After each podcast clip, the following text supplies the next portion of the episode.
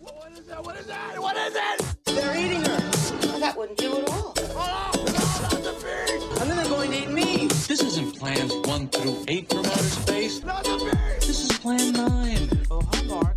This is the one that worked. You're tearing me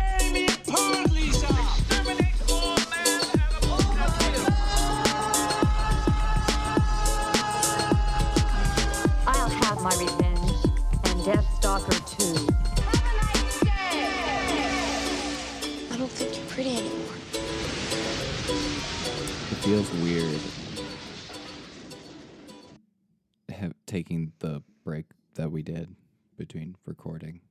Like Yeah. we did like three like bump bump bump and then it's like we took a break and now we're here. Right. We're going to be a little rusty today. We are going to be so rusty, but I did so much preparation for this. You should be tote soups impressed with me. Oh, I am. The cool kids say. I am very excited to talk about this movie today. So I'm going to jump right into Welcome to Bad Movie Date Night, the podcast in which we take a serious look at bad films and genre films and we hopefully give them the credit that they deserve. I'm Nigel from the less neglected Journey into Film, a Journey into Film.com, and with me is my wonderful not wax wife, Caitlin. Hey, hey, hey. I just I don't know why I said that. I was trying, wax, Yeah, I I, I don't know. It was something. I am not made of wax, but here's a question. Okay. When I die, will you make a wax statue of me? I mean, that seems like the most legal way to keep you around I'm fine with that. for a while. Uh, and wax just rhymed with wonderful wa- wife. I just felt, but then I was like, but she's not wax, so That's right. that seemed unnecessary. oh boy. So this uh we're talking about 2005 remake ish of House of Wax directed by Joan Joami Collet-Serra. Another name that I am just going to ruin on this podcast. Oh. Uh, written by the Hayes brothers and stars Elisha Cuthbert, Chad Michael Murray, Brian Van Holt, Paris Hilton, Jared Padalecki, Jon Abrahams, and Robert Richard, if that's how you pronounce his name. It was an experience. And I'm going to say up front, I don't hate that this hate this movie. I, okay. I'm glad because I feel the same way. It like okay is it a great horror movie? No. Right? is it scary? Not particularly. But in terms of like early 2000s slashers like it gives you what you want. Mm-hmm. and uh at the end of the day what more could you ask for? I mean, I don't think I could ask for anything other than Chad Michael Murray and uh, Jared Padalecki. nailed that one Padalecki in the movie together. because of gilmore girls Yeah, I mean, they're two of my like childhood crushes no, okay no, uh, but like nostalgia, I guess. Some of my early childhood nostalgia. Yeah I mean, Chad Michael Murray now, he's a cutie, but Jared Padalecki is gross. Ew. I did not realize that he was the guy from Freaky Friday, or like all of those mo- Chad Michael. Murray, you didn't know he was in Freaky Friday? No, when's the last time I saw Freaky Friday? I just watched it. I It's a know. classic. Uh, Cinderella story, Yeah, One Tree Hill, Gilmore Girls. Mm, good stuff. Yeah. So this uh, movie is famously the movie that was marketed as "Watch Paris Hilton Die." She received permission to sell T-shirts that said something to that effect on it. Okay. and that was the big draw for this movie and honestly her death is the most gruesome in the entire movie in my opinion Yeah. i Fair mean enough. y- yes being uh covered in wax alive sucks and would certainly uh, ruin anybody's day. Mm-hmm. But hers was uh, that entire sequence was fairly brutal, and uh, she did a good job. Sure. I mean, like as Yeah, good as, as like you're Paris going to Hilton can expect for Paris Hilton, Yes. which like is what you would expect from a, an actress in a horror movie, yeah. like in her I role. don't. I don't think Paris Hilton was bad. No, I don't think that she was bad, but she was definitely in this movie to be Paris Hilton. Yes. So that's that.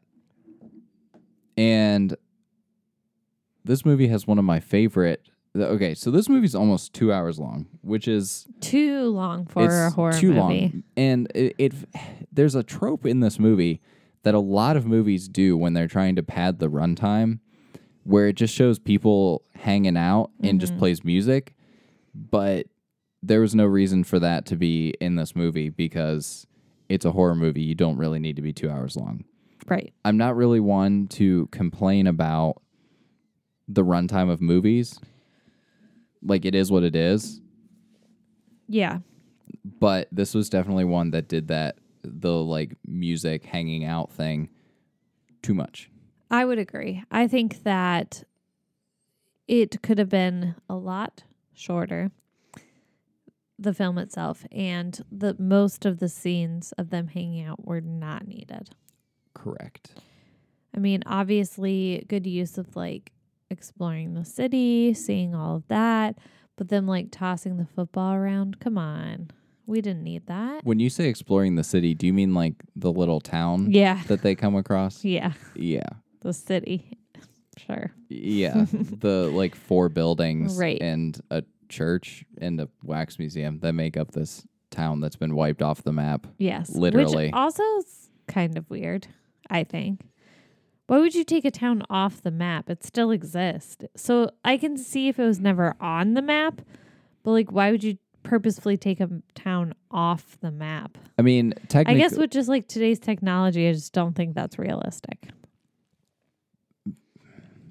I mean, I might be making some major assumptions here because I'm not, I, I'm not an expert in maps. in case you weren't aware, You're not a mapologist. but I would think that. Okay, so the guy at the end of the movie, he said that the people didn't travel that road anymore because of the interstate or the expressway or the highway, whatever. Mm-hmm. So okay, so now there's there's people not going to this town anymore. Right. which means that it's essentially cut off from society, which you and I have been through some towns like that. Yeah, but they were still on the map. Right. But are they on the map because people continue to live there? Because in this town, there were two people alive Right. in the entirety of the town. Right. And if they're not function if they're not interacting with society outside of this town, like the town the peop the map makers are probably like, why do we continue to put this town? It's probably just there a black hole. three people living in there. right. And last I checked, three people don't make a town. I don't know. I don't know the technicalities of forming a village or a, a town or a, a I get like could they be a tribe? Like I, I don't know what that would be with a family. I mean they are a family, but Right. can a family be a town? Maybe like a, if it's like a Mormon situation. True. So I mean that wasn't the most egregious thing in the entire movie. Not at all. Yeah. Not at all. Were you gonna say something? No, I just was thinking about the movie as a whole. I just want. They, it seems like they did kill a lot of people in this film. Like characters that were in the movie, No, or like in people general. in like there was a large body count before and after they arrived. Right. Okay, yeah, And I just am curious about how those people went missing for so long and never found. I mean, I understand they turned them into wax figures, but like their cars were still there. Yeah. I mean, it just seems like the officers in the neighboring towns didn't really search too hard. Because even Right. if that town is off the map, it has to be next to something that is on the map. Yeah. But they did seem to be pretty far in the middle of nowhere, and he thought that he was taking a shortcut. True.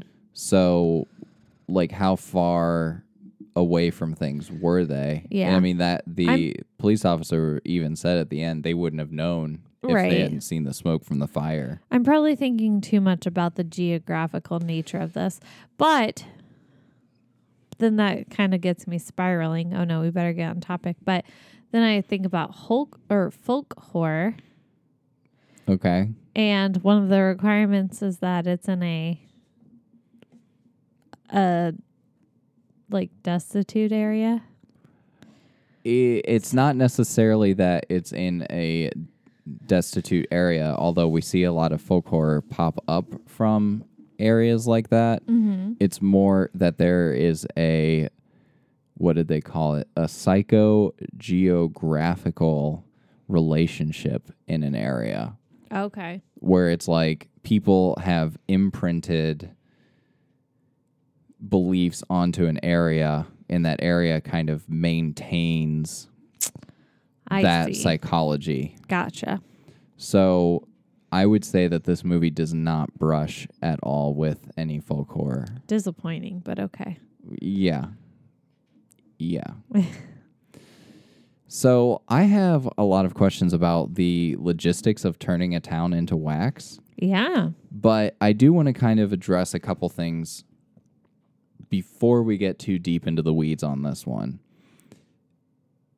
This is not a direct remake of the 1953 House of Wax that we talked about last week. Correct.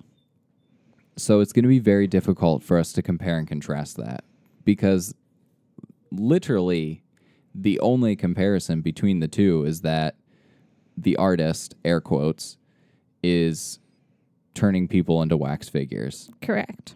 That's the only shared relationship with it. And in doing I guess both are deformed. there is a deformity involved, which I did. Okay, we'll talk about that in a minute. But the whole that was an interesting thing that I thought they did with it. But in my research regarding the movie and trying to think of some smart things to say about it, it came to my attention, and I'm kind of mad that I didn't think about this while we were watching it. But this movie is almost more of a remake of that movie that we watched, Tourist Trap, Yeah. where the uh, people travel through the backwoods and they find the. Uh, it's like an oasis, isn't it? But then there's like a museum there Right. with wax figures, Mm-hmm. and you they meet a guy and they think that he's a nice guy, but it turns out that he's an absolute psychopath Mm-hmm. and starts killing them off one by one. Yeah, it's actually a lot closer to that. Interesting. Yeah. I've seen mixed things online about whether they were actually making a tourist trap, like if this started as a tourist trap remake and they decided to go with House of Wax because of the brand name. Mm-hmm. I don't know if that was intentional or not. I would love it if someone could point me to some resources where the where we could confirm that because Yeah. um, as we know, Reddit is not the best place to find facts when people What? just share information. yeah. So that was something I thought was very interesting about the movie. Not that it really changes anything about it, Right, but right. it is something I wanted to point out. Um, because if we do have a compare and contrast sec- section of this episode, Mm-hmm. uh, it's going to be difficult. Right. However, you could definitely compare and contrast uh, Tourist Trap with this movie. Oh, easily. Mm-hmm. And I would I would actually have a very difficult time saying which movie I liked better in that situation because they're virtually beat for beat the same movie. Yeah. Yeah. I just don't remember how Tourist Trap ends. I think one of the mannequin things come to life. And like Yeah, I know that he was controlling the mannequins, but then like do we find out that one of the guys was a mannequin the whole time yes. And the guy was using him to lure people I'm into the town. I'm pretty sure. That sounds right. Yeah. We should have rewatched that movie. I, d- I didn't think about it. I didn't either. you wanted to watch Horrible Bosses last night, Oh so gosh, don't share that. That's a whole other podcast. I mean, maybe we'll talk about it. I mean, I didn't think it was a bad movie, but it was fun. so this, uh, oh, one other thing I did want to share is there is an alternate opening to the movie that they cut out, which I think would have been. It would have added a little extra something to the movie. And on the one hand, like I can see why they didn't include it, but on the other hand, I could see why they should have. Uh, basically, you meet this girl. I don't remember her name. I didn't write it down, but she her car breaks down on the side of the road, and she's on the phone waiting for AAA. And who shows up in his scary pickup truck? Bo. And he uh, kills her. Oh. And this woman is the first figure that we see Vincent working on later in the movie. Okay. When I was asking you about the the nipples, Yeah. Oh, okay. so I wonder why they took that out. Yeah, I don't know why they took it out because they do focus on a female wax figure throughout the rest of the movie. Mm-hmm. They should like they show Vincent working on her, and then they show her later in the movie, Right. and it's kind of weird that they give special attention to her over all the other figures. Right. but I kind of like that they took it out because it raises a question of whether or not and this is this is something that I was thinking about during the whole movie of whether or not uh, Vincent really was a talented wax artist Mm-hmm. and whether or not he want actually wanted to be do like going along with Bo's plan. Okay. Because here's the thought that I had like towards the end of the movie. Well, one, I really wanted to know why they were doing the whole doing that. Like why Right. did they want to make a whole town of wax? Right. And I get that it was like the mom's thing because she was the original wax artist. Mm-hmm. But that seems one cumbersome. Right. Two, it also uh, made me wonder like, okay, they said like they're finishing mom's dream or whatever. Did the mom go crazy and she started killing people? And she started the whole covering people with wax thing? Like yeah, what's I kind of going had that on same question. like what's going on there? Mm-hmm. Like did they start killing people out of necessity? Right. to it like where where did that start because Because it seems like you can make wax figures without killing people. right So why did they need to kill people in order to make their wax figures? right and then the other thing that we see is uh when um carly played by elisha cuthbert is walking through the wax museum she sees all the little figures made by vincent and they're pretty good figures Right. like it seems that he has some sort of talent. Mm-hmm. So is this in and um, we're going to talk about like the good twin versus the evil twin thing in a second. But it seems like he's capable of designing wax figures. So this is this isn't like Vincent Price where he's disfigured to the point of Right. being incapable of working Right. but is he doing it because Bo is like, well, this is the best way to do it. We're just gonna kill people. Mm-hmm. Like, did their mom start it? Is this Bo's plan? We kind of get the idea that Vincent is operating under Bo's instructions and kind of being manipulated by him. But then Bo starts attacking them at the end, so it's kind of like Right, and are they doing this because of the interstate? Because they built the interstate and now no one comes to visit their town, so they want people to like stay there and be a part of their town? Their Yeah. motives are kind of unclear. the motives are unclear and it raises questions about well i was going to say it raises questions about why but that seems redundant but is is vincent really a murderer at heart i guess or is he doing it because bo tells him to do it Mm-hmm. and yeah i just thought that was something interesting to think about throughout the whole movie because again whenever you start thinking about the logistics of making an entire town of wax assuming that the people that they're turning into wax figures are the people who lived there Mm-hmm. I, well i guess it makes more sense for them to be killing off people and that and slowly populating the town that way Mm-hmm. rather than killing off the people who lived there before Mm-hmm. but then it's like, well, what happened to the people who lived there before? Right. Did they all just leave? right. I, I don't know. Right. I like to think that they turned the people that lived there into wax first. That's what I assumed. Mm-hmm. But then you kind of think that they would get caught sooner if people thought, hey, like, why is, uh, where did, where did Nana go?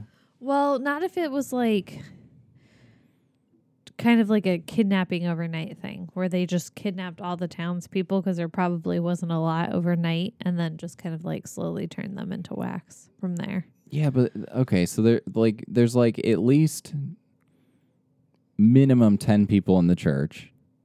And then there's like 30 people in the movie theater. Well, I'm not saying every single person there was somebody from the town. I do think they've killed Yeah. other come like people who have passed through. Yeah, which I mean, that's obvious from it. Right. So I'm just saying like maybe like a handful of people were from Yeah. the town. I guess that makes sense. I mean, their mom was there. Right. Was her mom was their mom the first one? Right. Maybe they kind of just like waxed their mom and then they're like, well, now we're going to wax the whole town. Yeah. Here's another question I have. Where do they get food from? Where do they like have a small farm that they're like eating from? Do they I think their third brother goes into other towns for them. yeah. Yeah. and like I get like I get like the roadkill, but mm-hmm. you can't just live off of deer and roadkill meat like that. Seems very unhealthy. Right. And where do you get your electricity? Because if, Well, he had the generator, and the generator seemed to be powering everything, oh, okay. Yep. which could be a natural gas generator. That seems like the kind of area that would have natural gas. Okay. So, I mean, I Alright. guess it's not a completely unrealistic situation. Right. I do think this movie could have benefited from explaining a little bit more of the motives behind the killings. it's like okay, so we get the opening scene of the movie with the two kids in the high chairs, and like the one kid's the good kid and the one kid's the bad kid, and then it's supposed to be a big surprise, like oh the deformed one's the good one, but he's also killing people, so I guess what was the point of that? Right. But there is like a huge, there's like a minimum thirty year gap that mm-hmm. we need filled in with maybe two flashbacks. Right. like the death of their mom Mm-hmm. and then maybe like the death of the town i don't i don't know like Right. something like i don't want my horror movies over explained Right. but typically that only applies to supernatural movies things that are unknown because the more you start explaining ghosts and demons and all that stuff to me the more i'm gonna be less scared by it Right. Right. Whereas, like with serial killers, like no, no, no, no, I need to know that motive. right. I need all of it. Mm-hmm. And like we know that they were conjoined twins that were separated, Yeah, but I mean, which is fine, but like I just I didn't feel like it didn't feel like it added anything other than that's why Vince is deformed. right. I, I guess what I'm trying to say is you could have like made this movie a little bit shorter and like gotten rid of some of the plot points that didn't make a lot of sense or add to the story at all and then expanded upon things that could have added to the story, explained motive, really draw the viewer in. Yeah. I don't I agree like I don't think that the twin thing was necessary, but I did find it interesting because it was an attempt I think by the filmmakers to put some level of depth into it because you have Bo and Vincent, the bad guys, who go up against Carly and Nick, who are also twins. Mm-hmm. And Nick and Carly kind of have their own like good twin, evil twin thing going on. Yes, but also not really because you find out Nick didn't actually steal the car. Right. But that contrasts with uh so the beginning of the movie, you see uh you see uh Bo and Vincent and you get the idea that there's a good twin and there's a bad twin. But by the end of the movie, they're both bad people. And uh when you're first introduced to Nick and Carly, it's like, "Oh, he's the bad twin because he decided that that's his role in life for reasons that weren't super clear." Right. but by the end of it like they're both clearly like the good twin so it's kind of like you see Yeah, get- this like yeah. flip flop and this then they become this like dichotomy with each other Mm-hmm. where you know you got too good and too bad and Right. So i did think That's that that was kind of interesting Uh huh. but i also felt like the twin brother and you i don't know if you're gonna hate me for this or not but it kind of made the boyfriend useless Um. not useless, pointless.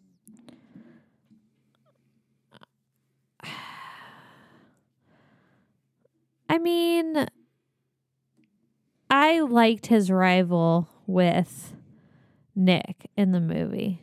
Yeah, but he, he they could have had a rival with like any of the Yeah. other like the uh um Paris Hilton's boyfriend. uh not really him. I was thinking of the the like squirrely guy that they had with him, Dalton, Oh, Nick's friend. the guy with the video camera. Yeah. Like they could have had some kind of weird thing Right. with that Right. where like maybe he was hitting on him and then or hitting on her and Nick's like, "Dude, she's my sister." Like, Right. you know, and then we find out like, oh no, like he's the one who stole the car and whatever. Mm-hmm. It, it just, it almost feels like they included Wade in this, uh, Jared Padalecki, just to be the first person to die. Yeah, but I liked him, so it's fine. Oh, okay. I like the dynamic between um Carly. I like the dynamic between Jared Padalecki and Chad Michael Murray. Between Wade and Nick. Yeah. No, j- no. I mean just them as actors. Oh, you just liked having them in the movie? Yeah, they always have like this like beef against each other when they're in films together, and I like it. Oh, okay. I told you it was a bit of like nostalgia for me, so I was on board. I'm sure whoever was casting this movie had that in mind. Right. So with fine. both of them. So, yeah. Uh, it was also super weird to see Brian Van Holt in this after you and I just watched Cougar Town. Yeah, that Uh, was wild. Yeah, for those of you who haven't seen Cougar Town, uh, Brian Van Holt plays Courteney Cox's ex-husband Bobby in it, and he is The nicest guy. the nicest, goofiest guy in the entire world. And I was pleasantly surprised because at first it was it was definitely jarring to see him in this role after, you know, watching 5 or 6 seasons of Cougar Town and seeing him as this like goofy, lovable dope. Mm-hmm. And then seeing him as this like charming, evil son of a gun. but he after a couple minutes like he pulled it off i was like oh like this guy's gonna straight murder people yeah. I he he did. He really pulled it off, but it was it was very weird seeing them in the in this type of film after watching him in such a lovable show. Yeah. Yeah. Which uh, just goes to show you that the line between horror and comedy is very thin and scary when you think about the actors who are capable of doing both of them. Yeah. So well, too. Yeah. Let's uh, you know, maybe we should keep an eye on Jordan Peele. I don't know. what are you looking up? I was just looking at all the people in this movie. You know, I do, I feel like maybe there was too many characters in the movie. I know, like you were saying, you would get rid of like Jared Padalecki, but I mean, I even think like what was the point of Paris Hilton and uh, her boyfriend, um, Blake? Right. The fact that they spent so much of the movie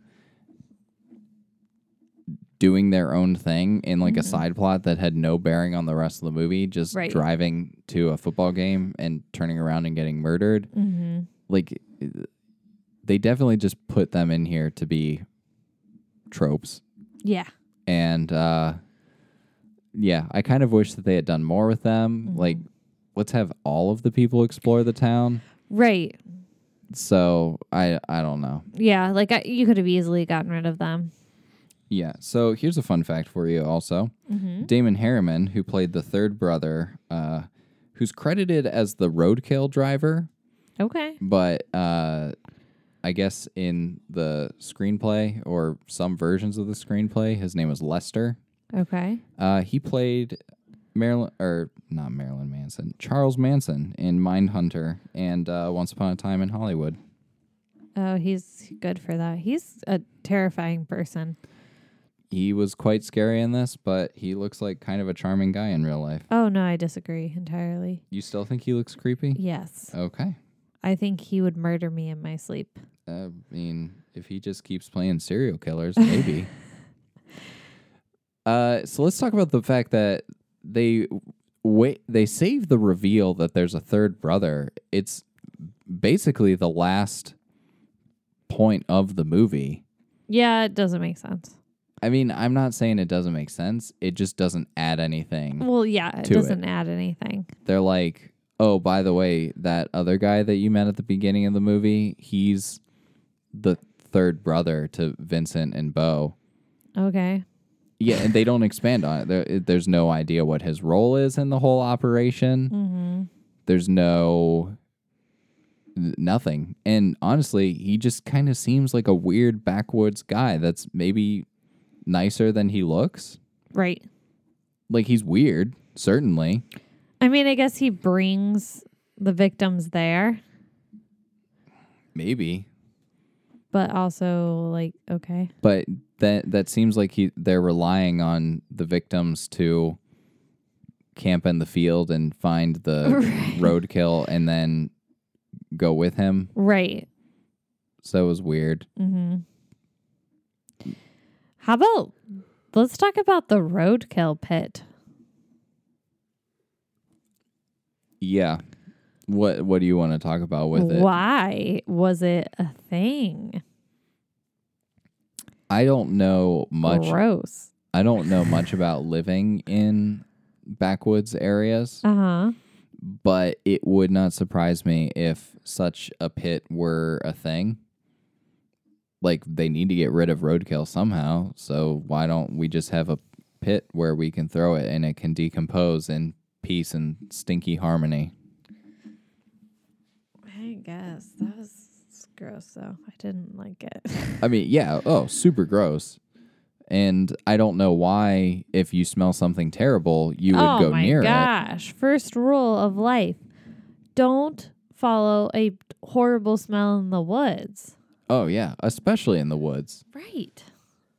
If it's in your house, sure, figure out where that smell's coming from. You in the woods and you smell that, you go the opposite direction. Yeah, exactly.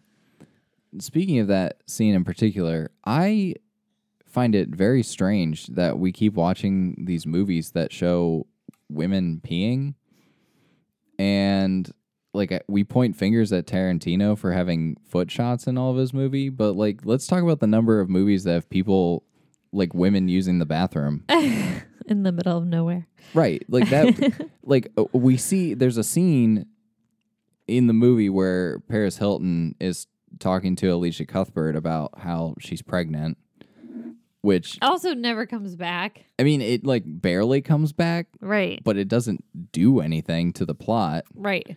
It's like she decided one day that her, Her character, character. is going to be pregnant, Right. and they decided that because she's Paris Hilton to let her do what she wanted with her character. Yeah. So- uh, I no. right, and when they when they have that conversation, they're just standing in front of the car. No one's around. Mm-hmm. The guys are unloading the truck. So why can't they just be standing by the car, loading the suitcase like lo- while the guys load the luggage? Mm-hmm. I'm assuming it's because they have to smell the stink. Right. But why? Right. Why does she have to be peeing? right. I don't know. It's just something I've noticed a lot, and I feel like now that I've brought it to your attention, you're gonna see it I'll in see like it everywhere. everywhere. Oh boy. Just I don't know, a weird thing. uh, one more thing I want to talk about that I loved about this movie, that the whole museum was made of wax. That was pretty cool. Even you the know what? walls and everything. Yeah, they set that up very well, and they delivered on it. Yeah. they said, "Hey, this house is made of wax," and as soon as that happens, you're like, "Oh, I want to see that building melt," And it does. and it does spectacularly yeah. in some not great early 2000s CGI. Hey, they did the best they could with their CGI. They did, but it just looks funny when the characters start like um, I don't want to say melting, but when the characters start like swirling around the mm-hmm. same way that the building does. right, right. So, yeah. But the use of practical effects throughout the the rest of the entire movie was excellent, and I appreciated that. And mm-hmm. uh, can always get behind a good m- practical effect movie. Mm-hmm. So, uh, this movie came out in 2005, early 2000s, like we said. Two years prior, we saw the Texas Chainsaw Massacre remake, which is probably one of the most successful remakes of an original horror icon to date. Um, I'm not counting Halloween 2018 in there because it's not really a, a remake, but rather a continuation. It's, I think, depending on who you ask, I think it's actually like an ongoing debate whether people like the original or the 2003 better. Hmm. I, I mean, maybe I'm wrong on that, but I feel like that's something I've seen people talk about. And uh, another, the year before this came out, Saw came out. Okay. So you can s- really see a lot of the influences on the location of the movie Right. and the ty- the amount of gore that's in here. Like this is right at the right on the cusp of the massive like uh torture porn and gore phase that her horror was going through. Oof. Yeah, you can definitely. I mean, with the cutting of the Achilles, the needles right up on the face. Yeah. The uh um when they find the wax figure of Wade and they start like yeah. poking him. Ugh. Like, and let's be real, like that's what you would do if you were trying to help your friend in that situation. Try to peel the wax off of them, and then you'd rip their jaw off and feel terrible. Oof. Yeah. Oof. Yeah. So it's interesting to see the influences on this movie, and it kind of mm-hmm. makes you wonder. uh, Like, let's assume that they weren't making Tourist Trap. Like, let's assume that that was just a coincidence mm-hmm. that the movies are so similar. Like, you can see the influences that went into making this movie the way it was at this time mm-hmm. instead of following a remake of the original House of Wax. Very true. Yeah. They they really made this movie their own. More so than the last two that we compared, 13 Ghosts. That was almost a beat by beat retelling, whereas this one did a lot more kind of took their own spin on the story. Right. And this is the third remake that Dark Castle Entertainment tried to tackle. After they did 13 Ghosts, uh, Ghost Ship and Gothika were two of their kind of original movies. There is an old, I want to say 60s movie, 60s or 70s movie called Ghost Ship, but the similarities with the uh, the 2002 version are very different. And as far as I know, Gothika is not a remake of anything. Okay. So you can see where I think they tried pretty heavily to almost follow the original House on Haunted Hill and the original House of Wax pretty closely, but just expand on them in ways that they could in the 2000s mm-hmm.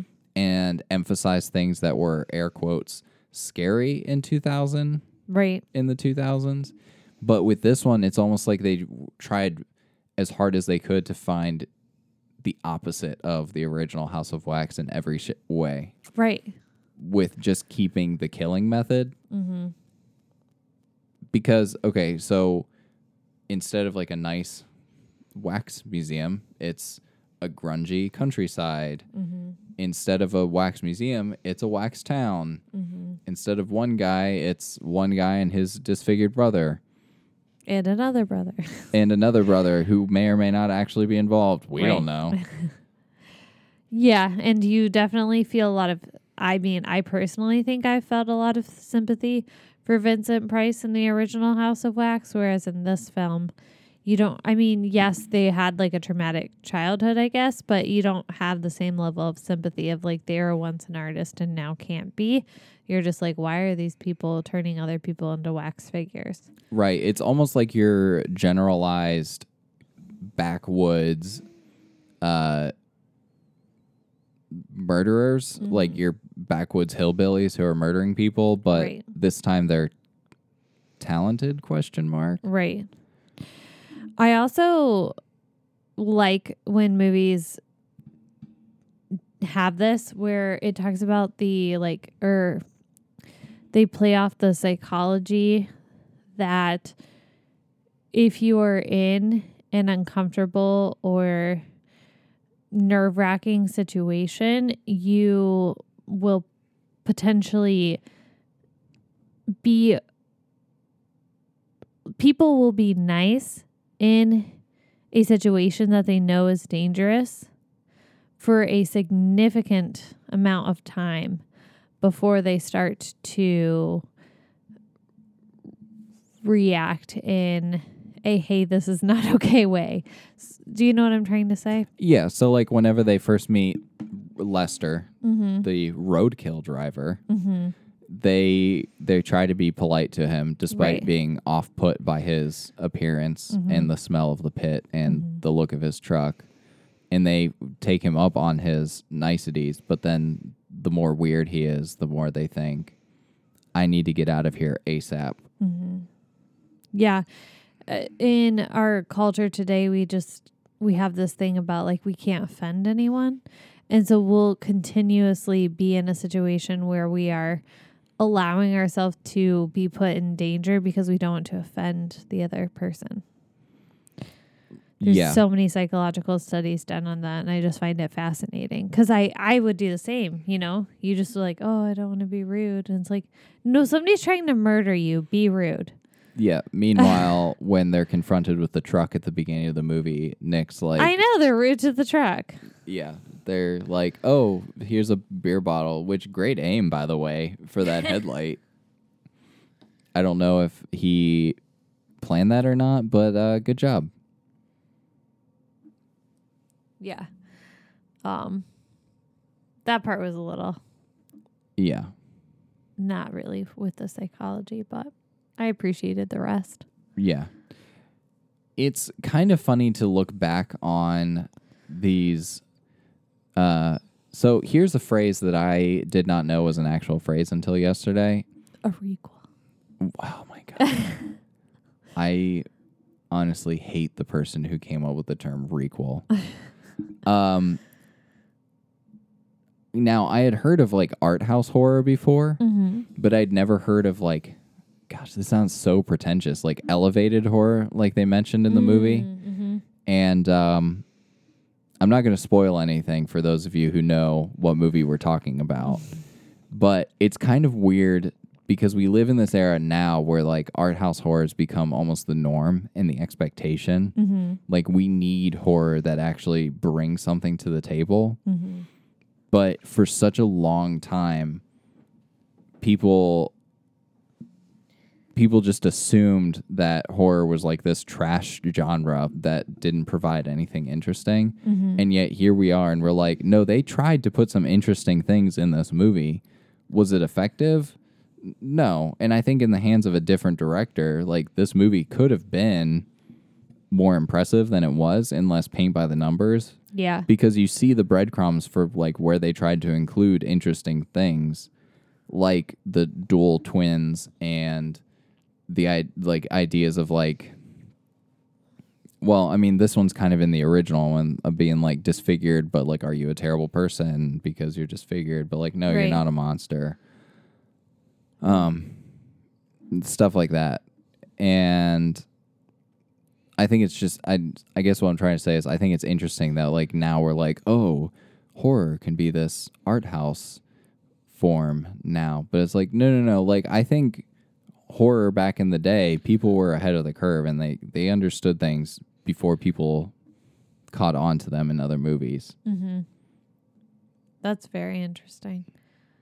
I can't say that this movie led to any trends, Right. but I do think that this was made at a time where it didn't ruin like the torture porn genre or the grungy backwoods slasher. Mm-hmm. Like it came right at the right time, mm-hmm. but it also kind of went into obscurity right at the right time too. Mm-hmm. And honestly, I'm pleasantly surprised by it. Yeah, I mean, cut the runtime a little bit, but overall, I would say a, a, an enjoyable film. Right. Do I dare ask you if you have any dating advice? Should we hop over to your corner for this one? Oh, I got some dating advice for you. Yeah. I think I've been forgetting to add your jingle to the last couple episodes, oh so man, I feel bad about that. Unless you should. I, I do. Clayton worked so hard on that.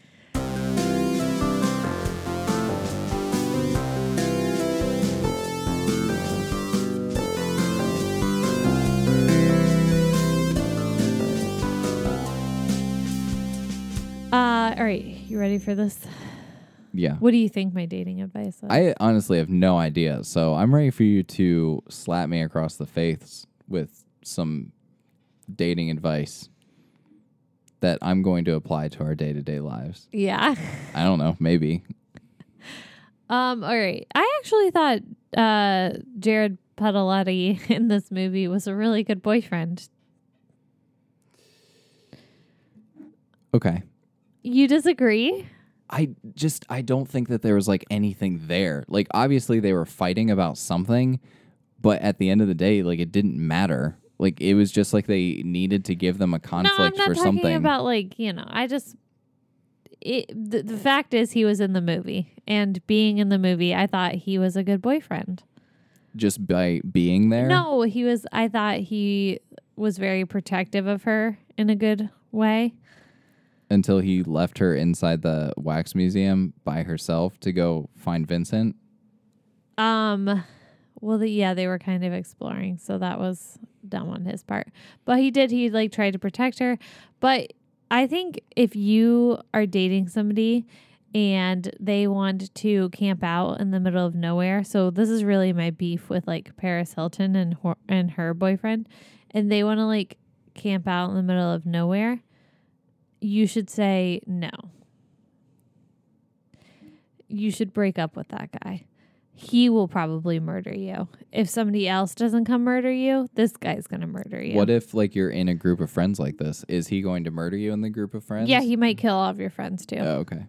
Um, because like, why? Why would you camp out in the middle of nowhere?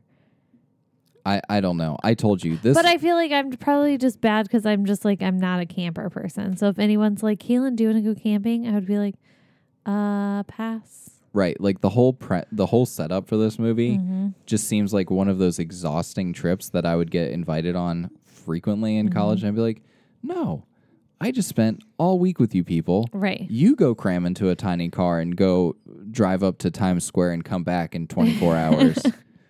Yeah. No pass. Yeah. But I I also think that like um what was his name in the movie? Wait, no, um The boyfriend. Paris boyfriend? Hil- Paris Hilton's boyfriend. Blake. Blake, he was kind of a trashy boyfriend compared to Wade because he was all obsessed with his car.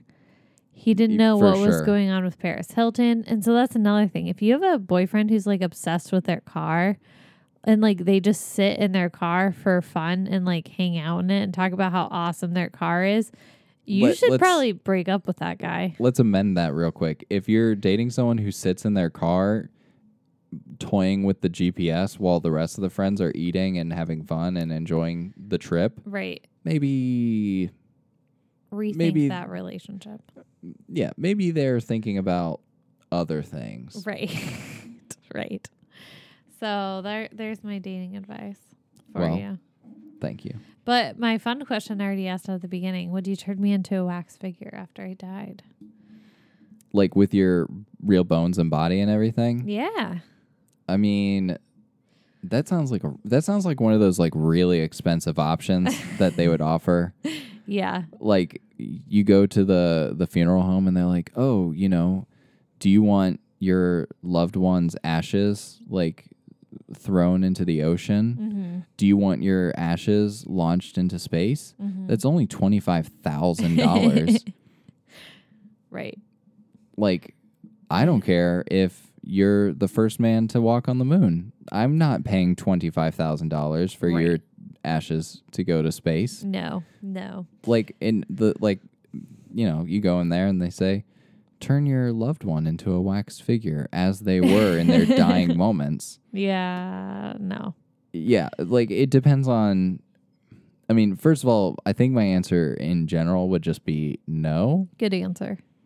uh, but especially if you died from some horrifying disease that disfigured you in some way. right. Like I'm not that. talking like a, a like a like a Vincent disfigurement, but if like you, uh, like what if I was burned alive? So my I'm all like right, like if you were burned alive. Now, I mean, the miracles of wax, you know, they Right. could make you know you're 80, they could make you look 20 again. I Right. don't know, like right. it just seems like a hassle.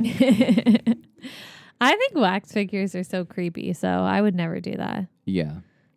I I, would, don't like but then the other thing is like I would have to think about what pose do I want you in for the rest of your life. Right. Do you want me to just be like a statue, just like standing? Yeah, just like with your hands on your lap, with Right. your like, like the the Victorian like leg cross, like debutante thing. You'll just put me in a chair in the corner. Yeah, like do, should I do like a Vogue thing where you're doing the like, picture thing with your face? Yeah, just just uh don't turn me into a wax figure. Yeah, but I bet there's someone listening to this who's like, That's what I want to be. the like, like what if we had like some random funeral home director who's like, that's a great idea, We need to figure out how to do right. hey, we want credit on that. Yeah, I want a licensing fee every time you turn someone into a wax figure. you know, for that every that one in like twenty people who want their ashes shot into space, or you know, I feel like Nick Cage would want to be turned into a wax figure. right Yeah. that. Oh my gosh. I'm imagining a remake of the original House of Wax Mm-hmm. with Nicolas Cage, and it might be one of the best movies ever made. All right, that needs to happen. That would Get be on that. bonkers. Yes. Uh, yep. Like he's doing this like weird horror thing where Mm-hmm. he's like the strong silent type. I feel like that could work. Yeah. Be real creepy. Yeah. All right, we're making that. Nick Cage, you hear us? Yeah. Get on this project. We're about due for another House of Wax Yeah? remake. It's only been, you know, 20, 15, how does math That's work? crazy. 17 years. Wow. Yeah. All right, Nick Cage, get on this. Man. I, that weirdly makes me feel old because I saw this when it came out. Did you really? yeah. Nice. I think I watched it with my mom just to give you an idea. Do you have anything else that you want to wrap up with? Uh no, I definitely think it's worth a watch. It's not going on my top 10, but definitely worth a watch. No, it's not going on my top 10. Um, this movie, uh, it did make back its budget just barely, um, but it was not considered profitable. So that's fun. And uh, the after this, the Dark Castle Entertainment movies start to get a little weird. Um, they did movies like The Reaping and Orphan, which people loved. The Orphan, um, Whiteout, the uh, so. I don't know if it's next week or the week after that. We're going to be talking about Return to House on Haunted Hill. It's the 2007 straight to video sequel to Okay. the House on Haunted Hill remake, which we liked the remake. I Yeah. mean, there's some problems with it, but we liked it. So we'll see if we like this. I'm excited. Uh, I am excited too. Do you think that this movie deserves more credit than it gets? I don't know what kind of credit it gets. It's generally frowned upon. Oh, but it's I think it's slowly gaining a little bit of um I hesitate to use this phrase because I know it's not correct, but it's gaining a little bit of a cult following where people appreciate it more than when it came out. okay. Then I think I, I definitely think it should be more appreciated than it is. right. I don't think it's a bad movie by any means. No. But you are getting what you're paying for with a movie that features Paris Hilton being killed. Right. as a highlight. So, uh, yeah, deserves more credit than it gets. You should uh, watch it if you haven't seen it yet. Mm-hmm. It is a pretty interesting movie, especially worth it for the melting house of wax at the end. Thank you for listening. As always, we're going to encourage you, our audience, to hit that subscribe button in Apple Podcasts or Spotify or wherever you listen to podcasts so you never miss an episode. We're on Instagram and Twitter at Journey into Film. And if you want to support the show, head over to patreon.com slash a journey into film or head over to TeePublic and check out some sweet merch. Links are available in the show notes. And as always, never let anyone tell you that a film you enjoy is bad because they're probably wrong. Until next time.